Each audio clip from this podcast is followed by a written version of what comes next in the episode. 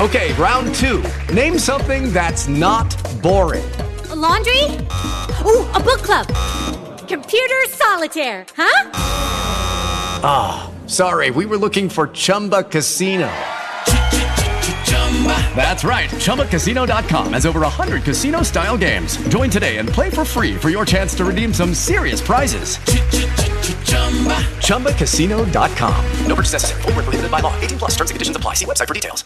Hello, it is Ryan, and we could all use an extra bright spot in our day, couldn't we? Just to make up for things like sitting in traffic, doing the dishes, counting your steps, you know, all the mundane stuff. That is why I'm such a big fan of Chumba Casino. Chumba Casino has all your favorite social casino style games that you can play for free anytime, anywhere with daily bonuses. That should brighten your day a little.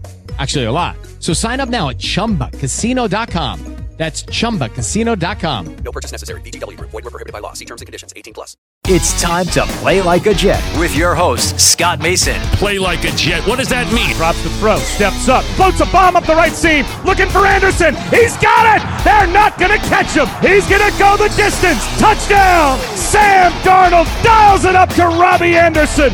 92 yards. Anderson, too much deflected. And picked off Mosley. He'll take it in.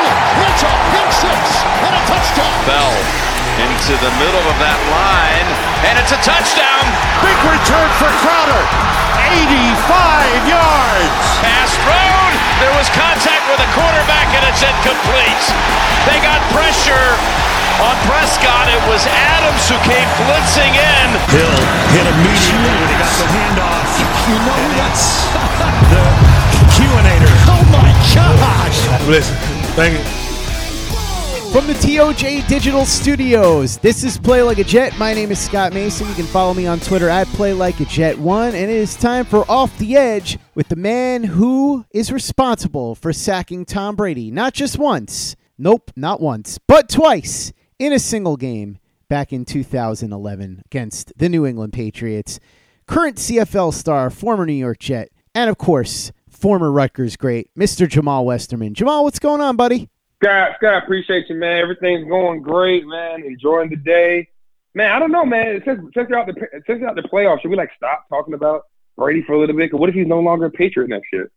Let's not talk about that. Let's keep going, man. How you doing, man? well, Jamaal, as I was telling you before we started recording, I have some breaking news. I heard from a league source that Brady has said that he wants to continue to play next year and that his preference is to play for the Patriots but only if the Patriots can guarantee him that you are not coming back to the NFL because he does not want to get sacked twice in a game again. oh man, well listen, he'll listen. Uh, one thing I know, he don't got to worry about that. worry about that.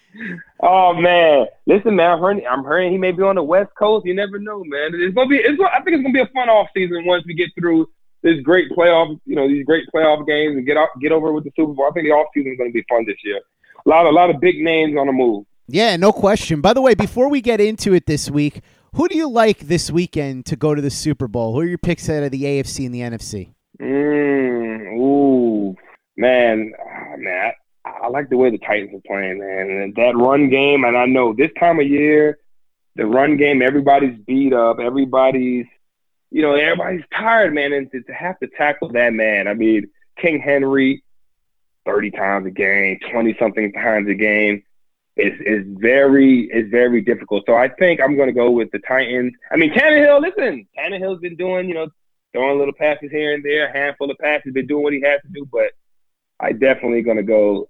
Yeah, I think I'm going to go with. I think the Titans going to take it all, man. I, I, don't know. I think this is their year. I don't know. Who, who are you with? Who, who do you want? Got to be honest, Jamaal, I'm really torn on this one, and I'll tell you why in just a second. But first, I want to tell you about the natural breakthrough pain relief solution, Cryo Free CBD Roll On, developed by Omax Health. The best part is it's 100% natural, CBD powered, and it works like magic. Within 10 minutes of application, and relief lasts up to 8 hours, much longer than any of the over the counter products you can possibly find. And if you want to try it out, which I highly recommend because I use it myself since I run a lot and I get a lot of pain in my joints and my back and my neck, I've got a special offer for you as a listener of Play Like a Jet. All you've got to do is go over to omaxhealth.com. That's O M A X health.com. Use the promo code overtime and you'll get yourself 20% off a full bottle of cryo free CBD pain relief roll on and free shipping. And even better, that promo code is good for a discount on 20% off anything site wide. So go check it out. Pro athletes use it and so do I, so you know it works. Cryo free CBD roll on from Omax Health. Go to omaxhealth.com today. Enter the promo code OVERTIME. Get yourself up to 20% off plus free shipping and get rid of that nagging muscle and joint pain today. So, Jamaal, like I was saying, with the matchup this weekend between the Chiefs and the Titans, I'm really torn because I think the Titans are a really good team, but it's just so hard to pick against the Chiefs because they can score so fast and in so many different ways. I think the chess match here is really interesting because on the one side you have a good offense with the Titans that is very different than the offense you have with the Chiefs. So the Titans can put up points, but a lot of it is based on controlling the ball, keeping the opponent off the field, Tannehill making plays to keep the chains moving, Derrick Henry with his running ability, which is obviously propelling the Titans right now. And then on the other end of things, you got Patrick Mahomes just slinging it all over the place to Travis Kelce, to Hill, to Sammy Watkins. It's really fascinating stylistically. I don't know who to pick in this one. I guess I would have to go with the Chiefs if I was pressed. So, oh, you're an offensive guy, man. The Titans been playing hell of defense. They have that run. See, the thing is, I like the keep away aspect that you just said because if they can keep running the ball and they can keep, you know, keep wearing down that defense. The defense has been playing good. You know, their defense has been playing good the last eight or nine, you know, games throughout the season, especially in the playoffs. But I think if the Titans can play keep away and run the ball and kind of, you know, shorten the game, pound them into submission. Mm. Even if Mahomes scores quickly, they just have to continue to control the ball. And I think that's the one thing that they can do. And they're playing hard. And if we look at last year and we're going into playoffs, you know, the Patriots, this is the way they kind of got going. They came in the playoffs and they were just running the rock in both games and it was able to carry them. So, you know, the tackle this time of year, you, you can watch those games and some of those guys were turning down some of those tackles. Yeah, I'm not saying that Titans can't win. In fact, I've gone back and forth on this, and I'm still not sure. Because remember, the Titans have Derrick Henry just running through everything right now, and the Chiefs have a terrible run defense. The only one worse than them was the Panthers this year, and we don't know what's going on with Chris Jones right now. So that obviously affects a lot because Chris Jones is their key piece in the middle. So it's really hard to predict that one. And then with Green Bay and San Francisco, I want to see Green Bay win just because I want to see Rodgers in the Super Bowl. But the Niners look like such a complete team right now. I don't know that Jimmy G is a great quarterback, but I think he's good enough that there's so many elite pieces all the way around on that team. And that defense, I mean, as a defensive guy, Jamaal, they're just crushing people. That front, that front is amazing. How many first round Nick Bosa, Armstead, Buckner, mm-hmm. you know, you're getting Dee Ford back. Solomon Thomas, you have straight playmakers up front where you can just send four. They're going to make it happen, and you can drop guys in coverage. I mean, the only thing that's scary is that it's still A Rod over there. And with A Rod over there and that, you know, that connection he had with Davante Adams, it's always going to be difficult. But that front four gets after it. That front four gets after it. You know, they're going to get after him. And Richard Sherman is over there on the right side. People say he doesn't follow the best receiver, but he literally shuts down the entire half of the field. So it's going to be a difficult game for A Rod, and, and I think San Francisco will take it because of that front, and they can get the pressure on him. And even if he's moving, I mean, you got four four first rounders up there with Dee Ford coming in that can make plays over the guard or on the outside. It's going to be a difficult game for A Rod. The thing for me is when you have an elite quarterback like Aaron Rodgers or last week with Russell Wilson, let's be real, the Seahawks were an inferior team to the Packers in just about every way. But Russell Wilson is so good that he was almost like a human tow truck carrying that Seahawks team, and he almost pulled off the comeback. In fact, Jamaal reminded me a little bit of the January 2011 AFC Championship game between you guys and the Pittsburgh Steelers. Now, Mark Sanchez wasn't Russell Wilson, but if you remember in that game, the Steelers got out to a lead pretty quickly, and then the Jets were catching up, and then at the end, they just ran out of time, and Ben Roethlisberger hit that big completion on third down to seal it. That's what happened with Aaron Rodgers here. He had two big third downs to seal the win, but for a while, it looked like Wilson might pull this off.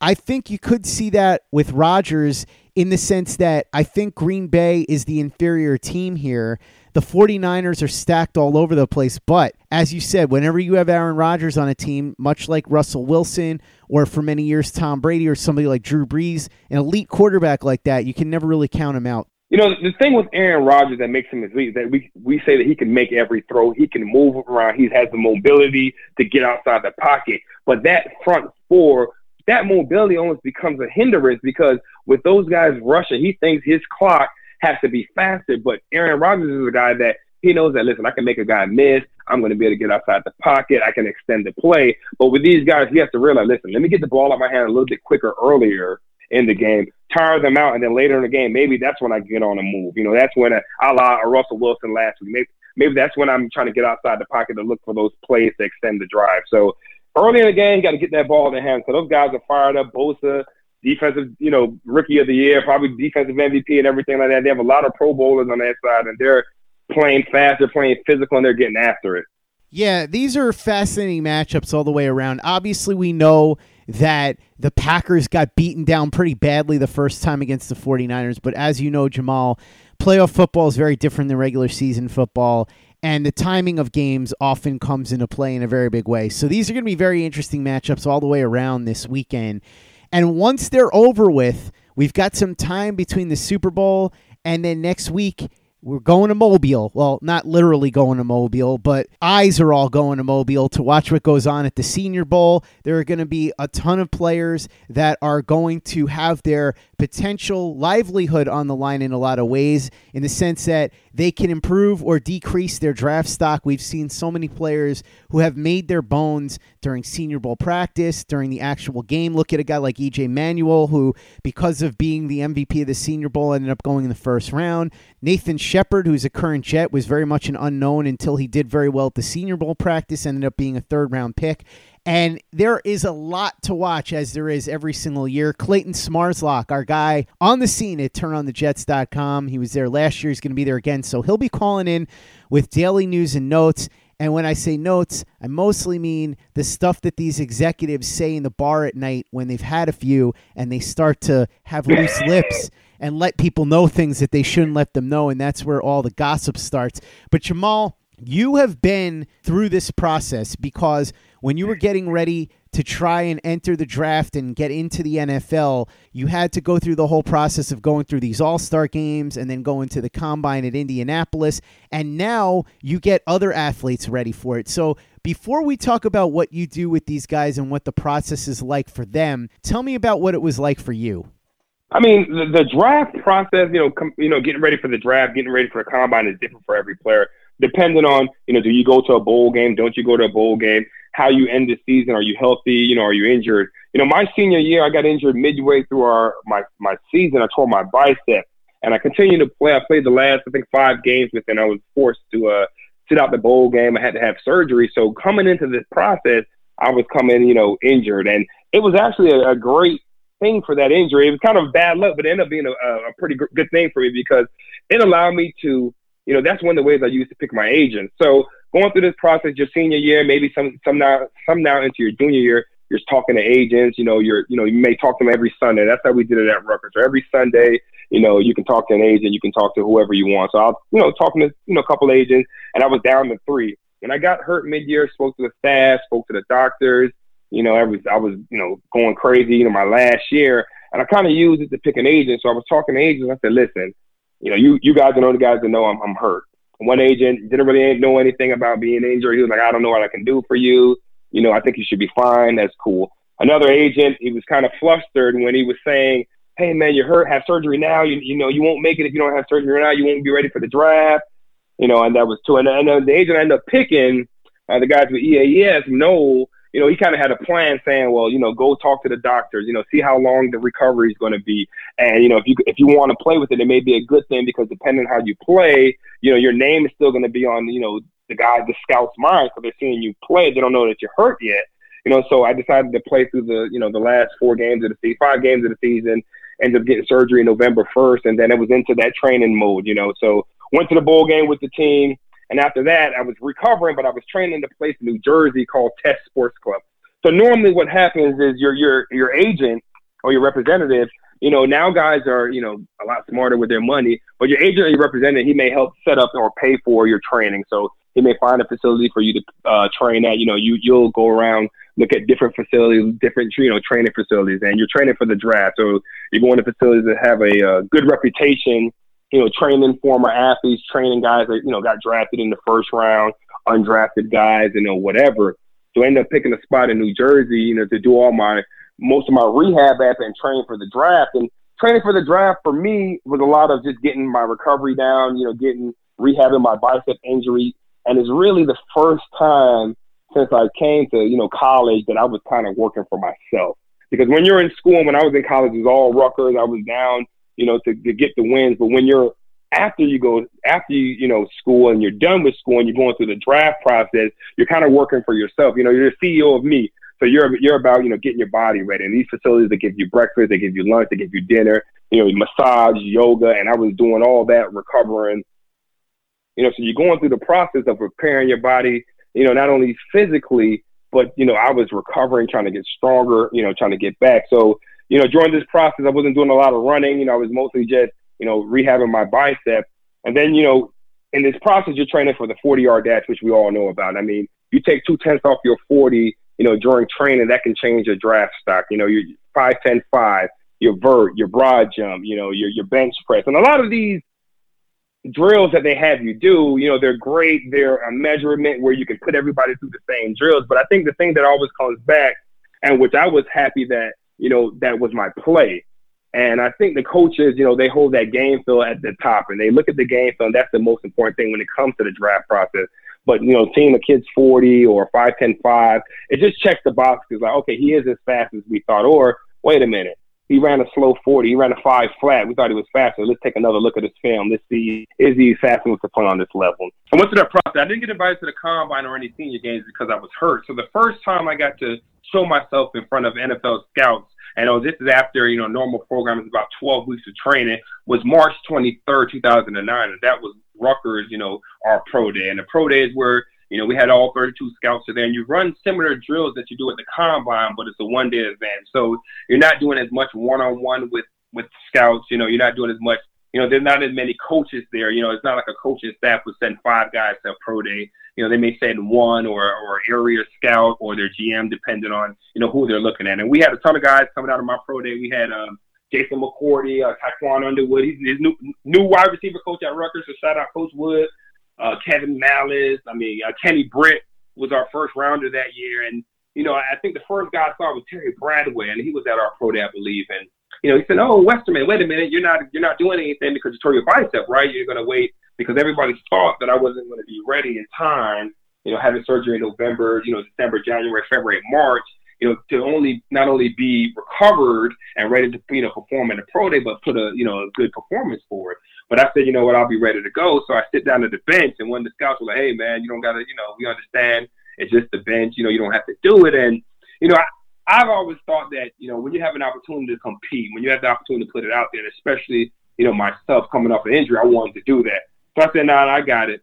So I sat down on the bench, and I've been training for the bench, you know, but I I haven't really pushed myself yet to see what my true number was. You know, I, I was work doing the bench press, and I knew I wasn't going to hit the number I could pre, you know, bicep injury. But I just wanted to show them that I was working. So I get under the bench, and I'm, you know, I'm all fired up. Everybody's screaming and slapping you around. I don't listen. God, I don't really like people like slapping. I just like to get up under the bench and do the work. And I feel all that screaming and stuff is not going to help me get an extra rep. So I get on under the bench and boom, knock them out.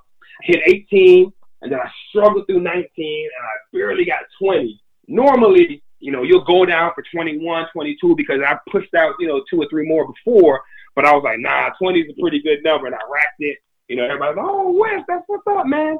You know, and it was crazy because, you know, I didn't think, I didn't have no clue what number I was getting. And 20 for myself, you know, I weighed in, I think 260 at my pro day was a solid number for a defensive end outside linebacker. I showed them that I've been working to get back. I'm not where I'm, where I'm going to be in another month, but you can see that I put in the work to get to this point you know, after that, you kind of you, you, go on the field now, and that's when you do your 40, your 5, 10, 5, your L drill, which is very important for an edge rusher. You know, your three cone drill, your broad jump, your vert, and then the coaches have a chance to take you one on one and with your position group, and you can do you know defensive line drills, corners, you know, receiver drills or running routes. So I was doing first I started off doing the D line drills, and that's you know I was at home on the D line. That's where I played. You know, running the hoops, hitting the bags, and it was about three of us.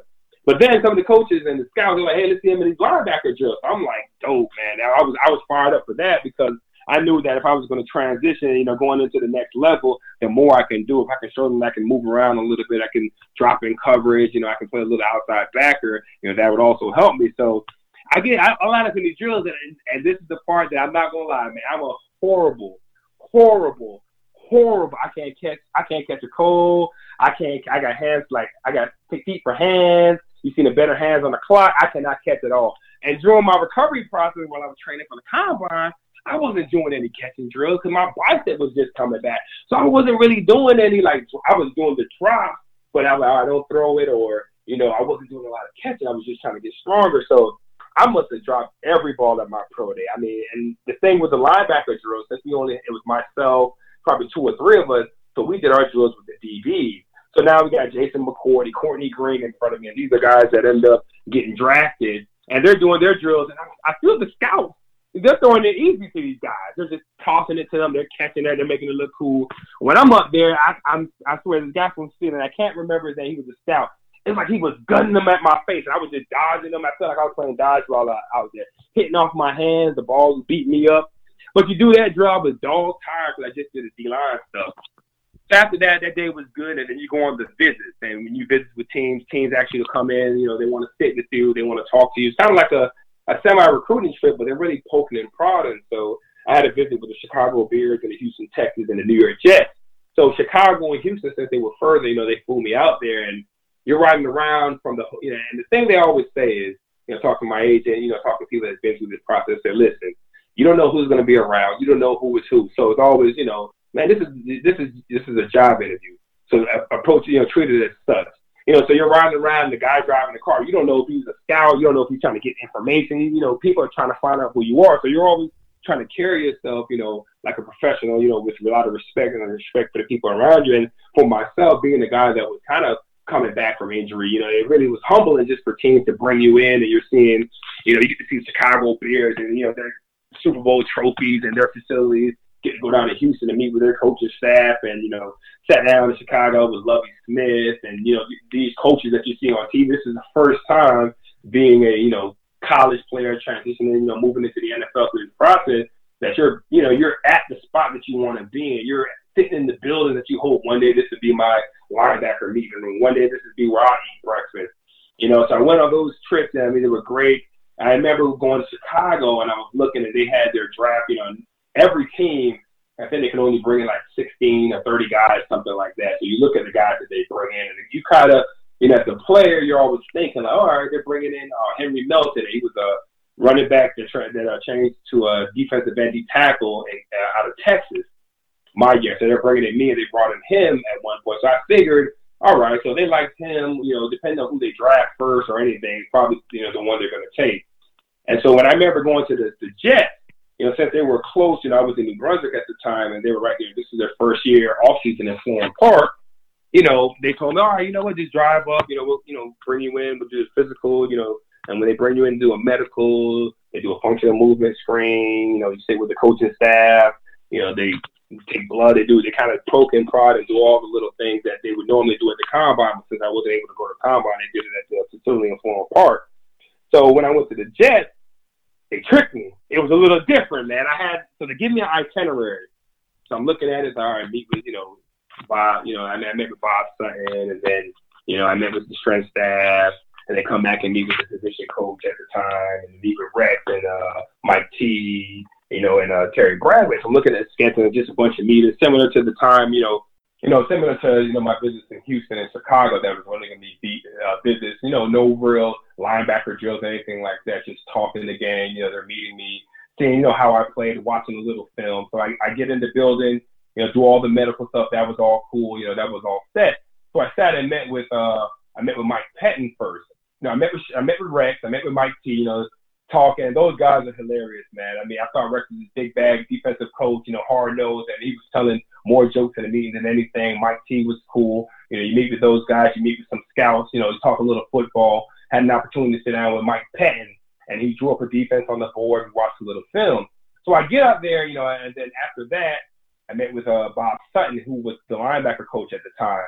So I sat with Bob, and what they did was, you know, they wanted to see your retention and how you recall, you know, what Mike Pettine, the coordinator, showed me. So we put something on the ball. Hey, draw up reduce 63 Scott and that was a defense that, that Pat just drew up, and it's one of our one of the base defenses where you know you shift everybody to the strength of you know the fullback, and there's no gaps front side and different things like that. So you're drawing up defenses that they just went over. You know, you're doing some you know retention and recalling of you know the defense that they showed you, and with uh, Bob, we watched a little Rutgers film. You know, he asked me, you know, what are you doing here? What were your responsibilities? And and and honestly, with Stud, he put up some film where you know you, you had a you had a bad play, you you, busted a, a play. And the one thing with me, you know, he said, what happened right here? And I was like, yeah, I was supposed to be outside, but I jumped inside. You know, they picked up the first down. And I, I was like, listen, this is football. These are football guys. There's no need to lie. There's no need to, you know, hide. I mean, you know, I knew I was a good player. I knew I wanted to, you know, be better. And these are the men that hopefully one day can get me there.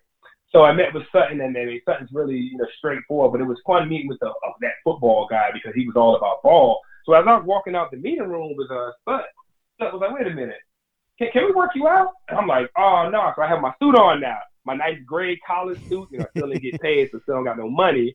So I have my nice gray college suit. He's like, "Can we work you out?" I'm like, "Oh no, sir. Uh, right here on the, the itinerary." And He starts, he jumps on the phone. He's like, "Hey, Mike, can we work him out?" I'm like, no, sir, sir, right here on the itinerary it says just meeting. He said, we can work them out, right? Because what had happened was the jet moved to, uh, they moved, you know, to Florham Park. So they now was within the mileage area where they can bring you in and work you out. Normally, the team at Chicago, they wanted to work me out, they would have to come to Rutgers and work me out at a Rutgers facility, or you can work out for your home, you know, your hometown team. So say I was in, you know, I was, you know, from Miami, I could work out for the Dolphins at their workout. But since the Jets had moved right right down the street from Rutgers, they can work me out now, which I had no clue on. So I'm out there with Bob. He's like, get him some cleats, get him a helmet. Get I got with the uh, the equipment guys, Vito and Gus. Hey man, you need some cleats. I'm like, I didn't bring shit. And they're like, you didn't bring anything? I'm like, listen, I wasn't supposed to work out. Yeah, I, I keep showing everybody my itinerary, and everybody's asking, all right, here's the cleats, here's the you know, here's the uh the shirt, go outside. So I get outside with Sut, and now listen, I'm I'm nervous. I'm not even gonna lie to you. I'm like, wait a minute, I wasn't supposed to work out what kind of workout this is going to be. So he starts putting me through the drills, you know, drop, you know, regular linebacker drills, you know, drop back. He want to see, you know, how you how you close ground, how you flip your hits, your range, and, and your drops, you know, how you change the direction is. You know, we didn't do any 40s or anything, but mostly drills. But the thing with it, I was by myself. So every drill, I would try to jog back and get back in line. He's like, take it easy. You know, take it easy, get some water, relax. We just want to see what you're doing. But I'm so, nah, man, I'm not going to show him I'm tired. I'm hands off my hips. I'm not trying to breathe hard and get in line. Put me through about 10 drills. Get back to the locker room and I'm exhausted, man. I'm cramping up. My hamstrings are on fire. But I'm trying to play it off. I'm trying to make it look like, yeah, I'm in shape. But the whole time I was training, you're just doing mostly, you know, for myself, I was doing mostly 40, 5, 10, 5, trying to get the drills down. But I wasn't training football drills as much because you're trying to prepare for the draft and for these workouts. But Sut was putting me through straight practice drills over the bag, downhill, scoop the ball up, score, different things like that. So after that visit, you know, that was my last visit. You're excited for the draft. You know, everybody says they're not going to watch the draft, but you know, myself coming off injury, you know, teams were saying, and my agent was saying, listen, there's a, there's a possibility you get drafted, you know, but you are injured. You know, the three teams that brought you in there, you know, they want you, but just depends, you know, if they have players and then, you know, when they can get you depending on their pick. So I'm cool. So I'm watching this draft. My boy Kenny Britt gets drafted first round. We're going crazy. You know, guys, Jay got J Mac gets drafted. Uh, Courtney gets drafted. Ty. You know, I'm waiting around like, all right, well, there's no Western. So I, I believe Chicago drafted Melton. So I'm like, all right.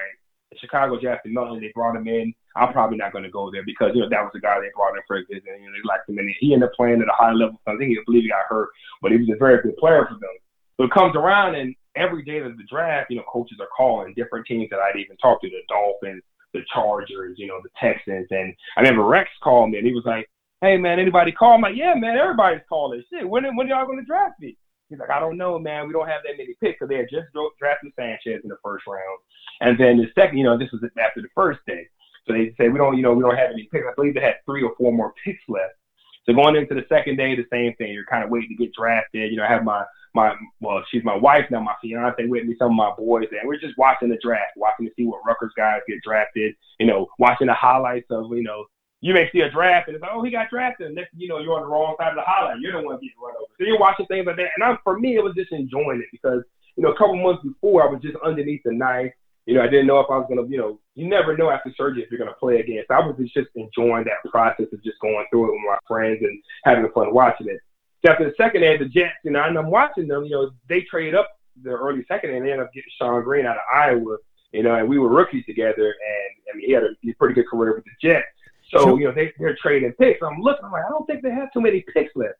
So after that, after, I think, I believe after that day, I talked to Rex a little bit more. Than I was talking to Sutton and a couple of the scouts were calling. And, you know, they're like, ah, we don't know. Rex, but I don't know what we're going to do, man. We may have to go all offense depending on what happens. Know, I ended up last, ended up trading up and uh, getting uh, Matt Slauson, the offensive lineman out of Nebraska.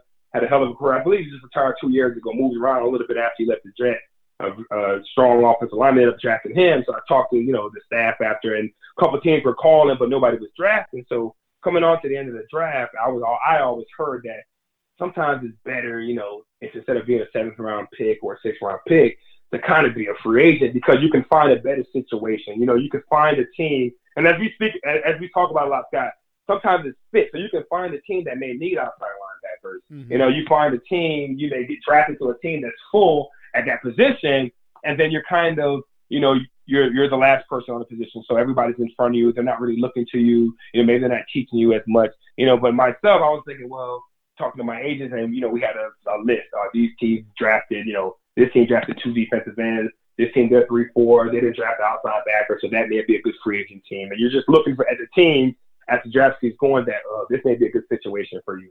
But the Jets kept calling, and it wasn't it wasn't a thing of you know it was the scouts calling, which you know I had a lot of respect for those guys. But I felt like it was the decision makers calling. You know, Coach Sutton would talk to me throughout the draft. You know, Rex, you know, were, were giving me a call throughout the draft. And these are the guys that you know, push comes to shove, these are the guys that make the decision. So after the draft, I wasn't drafting. You know, honestly, going to the Jets, you know, I talked to I believe it was Rex, and he was like, listen, we're going to offer you a free agent, be a priority free agent. You know, we didn't draft you, but, you know, we like you. But, and he said, I'm going to tell you right now, our free agents ain't getting no money. I'm like, what the hell is that? I'm like, I'm trying to get in the NFL. Didn't mean no money. And he's like, listen, we give you $2,000. That's going to be, every, that's what the priority free agents for the Jets, that's where they allotted their money that year. Other teams were calling the Dolphins, uh, San Diego, and teams were offering up to, you know, fifteen, twenty thousand dollars for me to come. But you know, I'm looking at the rosters, I'm like, man, you know, I'm talking to a scout, but this is I'm talking to the head coach now. And one thing Rex said, you know, and it stuck with me a little bit. He said, "Listen, man, this is what it's going to be. You know, we like you. We think you come in. We need. We're not going to draft any outside linebackers. You know, we want to bring you in our room. We have a veteran room, an older room, but these are the good guys to learn." And he said, "Listen." Twenty thousand dollars is cool, you know, if you want to go to a different team. But you, you come to us, you're going to make the team. You're going to make the roster, and, I believe that time, you know, and you, you'll make the team, you'll make all your money. I believe that time's like 300 something thousand or 400,000, you know, rookie minimum. So that stuck me a little bit. And after talking to the team, talking to my representation, I mean, I was dope. I was super, super psyched to come to the Jets. I was saying like, uh, yeah, you, you, went to the Jets, you were Jets. I'm like, yeah, I was the first pick of the eighth round for the Jets. So I was always excited to be on the team. Cause my father was a Jets fan. You know, being you know born in New York, I was. You know, my father was a Jets fan. My mom followed the Jets, so it was definitely cool to go to New York with that staff and everything you know, and then my first week there is rookie camp. You know, you know, rookie camp where you there had the priority free agents such as myself, you know, guys that they brought in. Then you have guys who are there. There's you know street free agents. They're there to work out, and then we go through the drills. And you know, I started out the outside linebacker in uh, rookie camp, and I thought I did pretty good. You know, it was cool coming in. You know, it was just a rookie, so you feel like, all right, these are the guys that you know possibly I can compete with because we're all in the same situation. We're all just came out of college, and we're all trying to feel it out. But I had a little extra, you know, one of my uh, college college um, teammates, Brandon Renkart. He was a he was a in his second year with the Jets, and he didn't play his first year. He was on practice squad, so he was on the he was at the rookie workout with us. And you know, sometimes they have second year players there to try to evaluate. So he was he was helping me out, and I felt I had a step above playing outside backer. So I, and, you know, I thought I did a pretty good job of just going in, and I was just happy to play football again, even if it was in shorts and t-shirts and helmets. I was happy just to be on the field because my last game of the season against Louisville, I walked off the field and I was like, man, I'll never play college football again. You know, I didn't know if I was going to play football again. So just being there was exciting.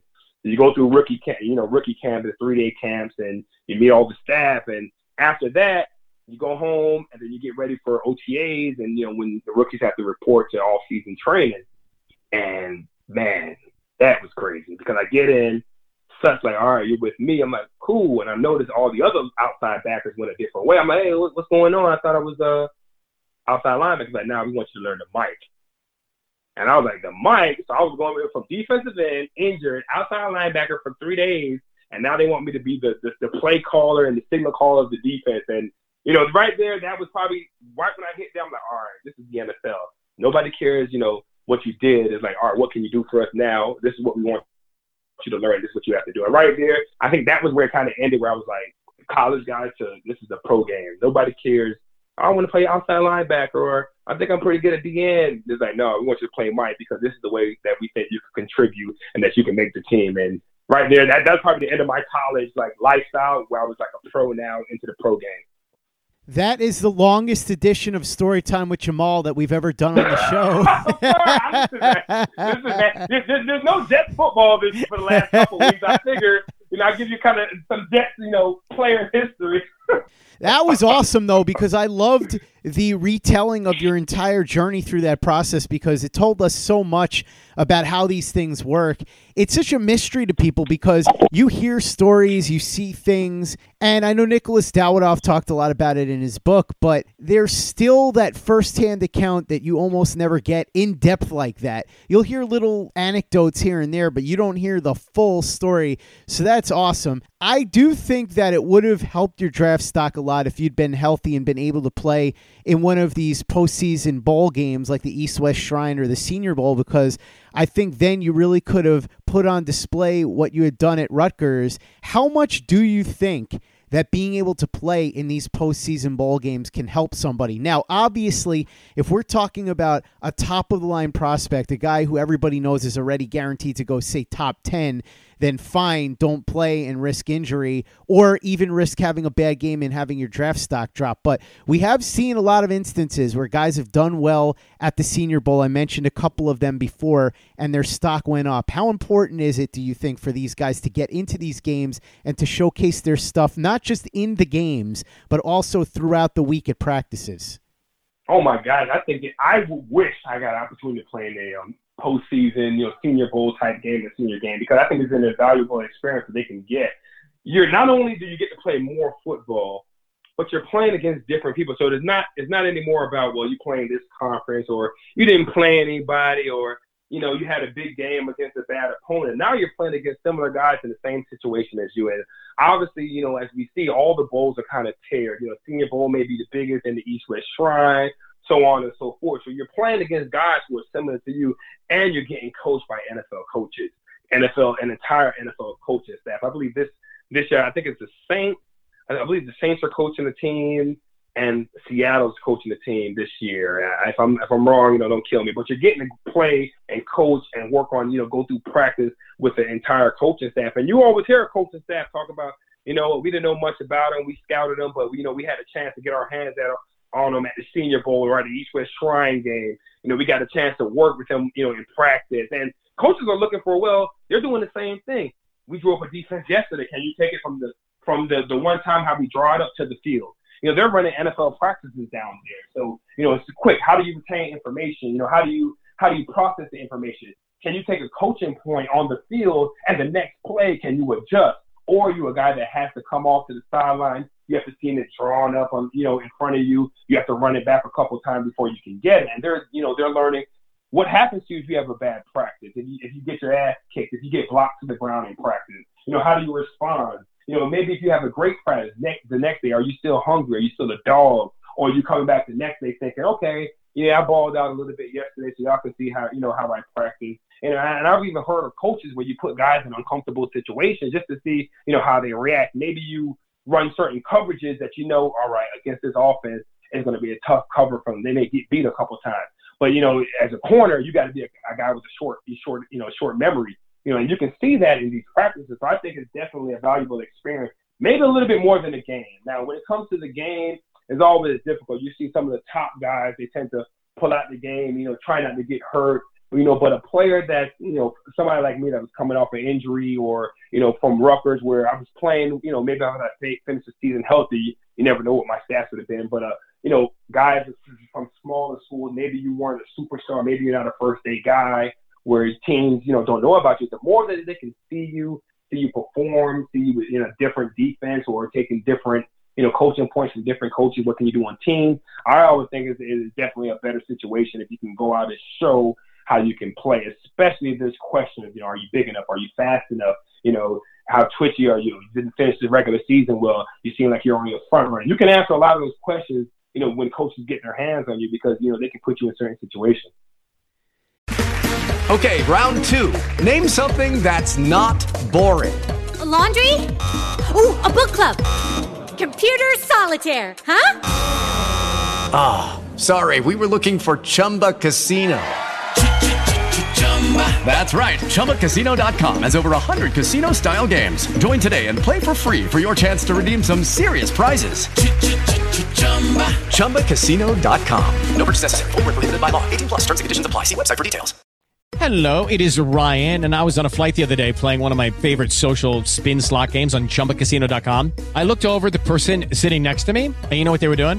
They were also playing Chumba Casino. Coincidence? I think not. Everybody's loving having fun with it. Chumba Casino is home to hundreds of casino-style games that you can play for free anytime, anywhere, even at 30,000 feet. So sign up now at ChumbaCasino.com to claim your free welcome bonus. That's ChumbaCasino.com and live the Chumba life. No purchase necessary. VGW. Void prohibited by law. See terms and conditions. 18 plus. With the Lucky Land Slots, you can get lucky just about anywhere. This is your captain speaking. Uh, we've got clear runway and the weather's fine, but we're just going to circle up here a while and uh, get lucky. No, no, nothing like that. It's just these cash prizes add up quick. So I suggest you sit back, keep your tray table upright, and start getting lucky. Play for free at LuckyLandSlots.com. Are you feeling lucky? No purchase necessary. Void where prohibited by law. 18 plus terms and conditions apply. See website for details. Play like a Jet. Play like a Jet. You answered one of the questions I was going to ask you in terms of what these teams really look for at these bowl games and during the practices. But I'm wondering if, after going through the process yourself and now training others to go through it, there are things that you learned while you were going through it that you maybe weren't prepared for at the time, but now, through the benefit of the knowledge of wisdom through the years and also through having been through it yourself, these are things that you advise kids to do that you had never been advised to do or you were unaware of going into the process. I mean, the process for me is always it, it was a fun process. I think the one thing that I ended up and you know, when I work with the athletes and the combine guys at uh, the facility I, I train at in uh, Bridgewater uh, Test Sports Club, you know, I train a lot of guys. And the one thing that I've been doing over the last five, probably five to seven years, is as soon as the guy, so if you're a combine guy, you know when your combine is. It's end of February, you know when you're going to be going in. You know, if you're a guy that's, you know, maybe, you know, you're not a combine guy, you still may not know even you know, now we're mid-January. Some of these guys still don't know when their pro day is, when they'll have their opportunity in front of coaches. But the one thing I always tell them, as soon as you're done, as soon as you do your pro day, you know, if you go to the combine and that's the last day, that's the last time you're going to run a 40 or that's the last time you're going to do 5, 10, 5, broad jump, vert, bench press. Whenever the last day you're going to do that, if it's your pro day or if it's the combine, I always tell the guys, listen, once you're done with that, get back into football training now. Get back into changing direction. Get back into you know, if you're a receiver, getting your routes, you know, running your routes. If you're a D lineman, you'll be training 40s. Let's work on your 10. Let's work on your get off. Let's work on, you know, running the hoops, bending the corner, your conditioning. Because after you run your 40, after you, you know, you do those drills that they're going to measure you on, you go to the combine, they see you, you know, they see you do the drills. The next thing is either you're going to get drafted or whatever. But if you have workouts, it's football workout. And then when you go to the team, you got to go make the team. And what we've seen a lot over the last couple years is we've seen a couple young guys and we've seen teams change the way they do the process when they bring the rookie rookies in because guys are getting hurt because you've been doing 5 10 5 you've been running 40s for so long for 12 weeks sometimes longer that you haven't been in a real football practice. You know you haven't been watching the guy in front of you and then having to change direction and stick your foot in the ground and redirect while punching him in, in the chest. You know we've seen the guy at jacksonville get hurt i think three or four years ago his first play at rookie camp you know, if you think about it, I rehabbed the bicep. I trained for the 510.5. I did all this thing. Once I got picked up by the Jets, of the priority free agent, the first thing I had to do was go play football. But I haven't, I, before that, I didn't play real football since the end of October, and this was already into April. So that's the one thing I started advising guys on. As soon as your last 40 is run, as soon as your pro day is done, get back to doing your football drills, get back in, you know, football shape because you know, it's not only about getting drafted. It's only not only about you know making a team. It's about going out there and competing and you know making the team during camp and be ready to go with OTAs. So just get back at it. All of that said, now Jamaal, as we get ready for the Senior Bowl, and we're going to have the practices coming up next week, and then the game will be that weekend, which will be nice because it's really good to not have a break in football. You have the playoff games this weekend, and then you have the Senior Bowl the following week. I think it's smart the way they set that up. So, what do you think we should be looking for if we're watching this game? And I want to talk about what we see in the game later on after the game happens. We'll do it in a future episode. But what should we be keying in on as viewers? Obviously, we now know what the coaches and the players are going to be trying to do. But as viewers, how should we be viewing this? The game is always weird because, you know, now you're watching players in a new defense. So you want to watch guys fly around, guys that look confident but it's a game, so guys that go out there and make plays, and that's the hard thing about it because as a coach, you know that some of these guys they've only seen this, you know, offense or they've only been in this system for uh, you know a week or so. But when the lights are on, it's about who's going out there and making plays. If you see a guy that's popping up a lot, they're saying his name a lot, or he's you know, the Jets always looking for an edge guy. If he's beating guys around the corner, not only he, he may not be getting the sack, but you want to see him beating guys, consistently creating pressure. You know, if he's a corner, locking down guys, competing. Those are the things that you're looking for because you know you've seen guys that go to practice and they can practice great. Oh, he, he looks great all week, and then when the lights are on, it's kind of like they don't want to take the shot. And you know, sometimes I was a young guy before, and I, I was like that before, where the light came on, you're like ah, and you froze a little bit. So you want to see guys just keep competing. And the thing with the Senior Bowl is, listen, it's the best on the best, and you know everybody's there. Somebody wants to see them, and the possibility that all these guys are going to get drafted. So you go out there as an edge guy, and you you know beat this, you know, big time offensive tackle and you're you're beating them on rushes and you're killing them and people say, Oh man, he's a third round draft pick or he's a second round draft pick. But if you're, you know, having a good day on them in the game, you know, that can pop that can elevate your stock. You know, if you're a corner, and you're locking down a receiver that thousands of yards throughout college, he's gonna be a first or second day guy, and you're putting the pause on him and locking him down and moving with him and challenging them, you know, that can help you, you know, that and then the scouts can go back and say, Wait a minute we like this corner, but we didn't like him that much. Let's go back and look at his film again. All right, man, he is aggressive. Let's just check the numbers at, at, at the pro day or the combine. Let's see, let's see how he runs. You know, we don't know if he's fast enough to play this level. Man, you know what? He, he four four four high. Okay, that is good speed. Good speed. Film is good. He did a great job at the Senior Bowl when we worked with him. You know, shutting down a certain receiver. You know, and then in the game he's he's showing up. That's the guy that the coaches are going to point to and say, "Listen, man, we didn't we knew about him. But let's put let's keep watching Let's keep investing in him because this is the guy that we may be able to get, you know, for us. And he has all the talents and all the traits that we like in our locker room. He has all the you know the physical capability we like on the field. He can he's the guy that can make him go for us. So you want to see guys popping off the screen. You want to see guys going out there and making plays. Jamaal Westerman walking us through the entire process for the postseason All Star games, as well as the combine, and then telling his own journey, which was fascinating because you don't typically get to hear a step by step story like that. Only here on Play Like a Jet do you get that, and no less from the guy who sacked Tom Brady not just once but twice. Now you know the process that led him there. If it wasn't for all of that, his story might have been different. He might have wound up on the Chicago Bears or something, and then instead of sacking Tom Brady not once but twice in a single game, maybe he's sacking Matthew Stafford not once but twice oh, in a oh, single oh, game. Aaron Rodgers, though. I think Aaron Rodgers was beating odds with Brady, right? See? Which one? Which one you want? Who you want now? Aaron Rodgers or Brady? I think doing it to Brady is more impressive, but yeah, doing it to Rodgers would be pretty awesome too. You can't really complain about he, that. He's mobile, right? He's mobile, agile, hot hostile. A Rod. True. Right? You get the guy. He's moving around. Brady. You know what do we? I, I saw Brady. We, we all saw that combine run. But listen, man, he making it go. But that combine run, I don't know. I maybe I know it now why he was a late draft pick, man. It's just see they look they put too much on that forty they didn't see that man was the GOAT. Yeah, but that shows again why this whole process is imperfect. And that's why I thought it was really fascinating to hear your tale of what you went through. Because if you think about it, and I don't want to pick on the guy, but look at what happened with Vernon Gholston and how he did so well at the combine and he bench pressed a million pounds and did a billion reps and he could run and he looked great with his shirt off. You were injured, so you weren't able to perform like that. I didn't look as good as Vernon with my shirt off. I'm not my, like you know, I, all my fat, all my fat in my body sits, sits on my exterior, so it just makes me look a little bit different. Like the my muscles are there, but it's just internal muscle. I like to keep everything inside because I'm a humble guy. I don't want to show all my muscles and pop out my shirt. So my fat is on the exterior, kind of like a cushion. So you know, me and Vern, you know, you know, different body types, uh, you know, obviously. well, to be fair, almost nobody would look as good as Vernon Gholston with no shirt on. The guy looks like the Incredible Hulk. So it's kind of an impossible standard. But my point is, sometimes it takes more than just appearances and just straight up athleticism and being able to do these drills and stuff at the combine to make a good NFL player. And whereas you were able to go ahead and sack Tom Brady not just once but twice in a single game, Vernon Gholston was able to sack nobody ever in a game in the NFL. So just goes to show you how this process works, how it's imperfect, and how the path is different for everybody. But your story was awesome. So I appreciate you sharing it this week, Jamaal.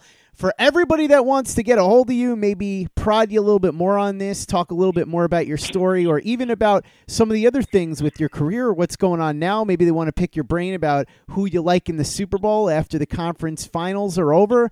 How can they get a hold of you? You know, Jamaal Westerman, Jamaal J A M double A. That's that Tom Brady twice. That's what you said, right? L Westerman on Twitter, J Westerman ninety on uh J Westerman fifty five on uh, Instagram. You know, I'm everywhere. And, uh, having fun talking to the play like the Jet fans, man. They're always got good good questions, good little you know. Some guys give me a hard time though, but I I appreciate it though. A lot of fun talking Jets and you know having a great time talking football, especially going into the playoffs and moving into the roster building. You know, combine season is definitely a fun time. Go ahead and follow Jamaal on Twitter and Instagram. And remember, when you're looking for him, it's J A M A A L, two A's, because as Jamaal himself just said, two A's for the two sacks in a single game on Tom Brady back in 2011.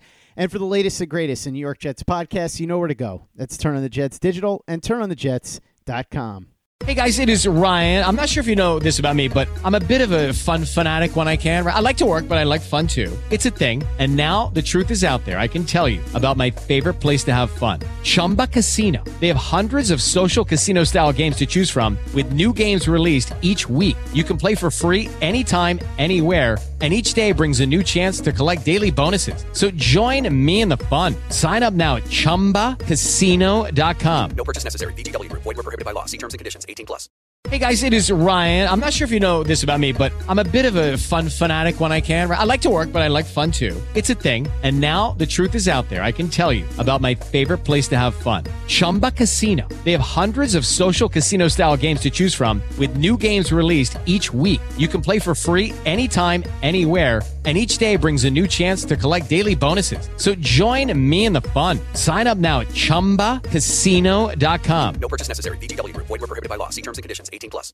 Hey guys, it is Ryan. I'm not sure if you know this about me, but I'm a bit of a fun fanatic when I can. I like to work, but I like fun too. It's a thing. And now the truth is out there. I can tell you about my favorite place to have fun Chumba Casino. They have hundreds of social casino style games to choose from, with new games released each week. You can play for free anytime, anywhere. And each day brings a new chance to collect daily bonuses. So join me in the fun. Sign up now at chumbacasino.com. No purchase necessary. VGW Group. Void were prohibited by law. See terms and conditions. 18 plus. With the Lucky Land slots, you can get lucky just about anywhere. This is your captain speaking. Uh, we've got clear runway and the weather's fine, but we're just going to circle up here a while and uh, get lucky. No, no, nothing like that. It's just these cash prizes add up quick. So I suggest you sit back, keep your tray table upright, and start getting lucky. Play for free at LuckyLandSlots.com. Are you feeling lucky? No purchase necessary. Void where prohibited by law. 18 plus terms and conditions apply. See website for details.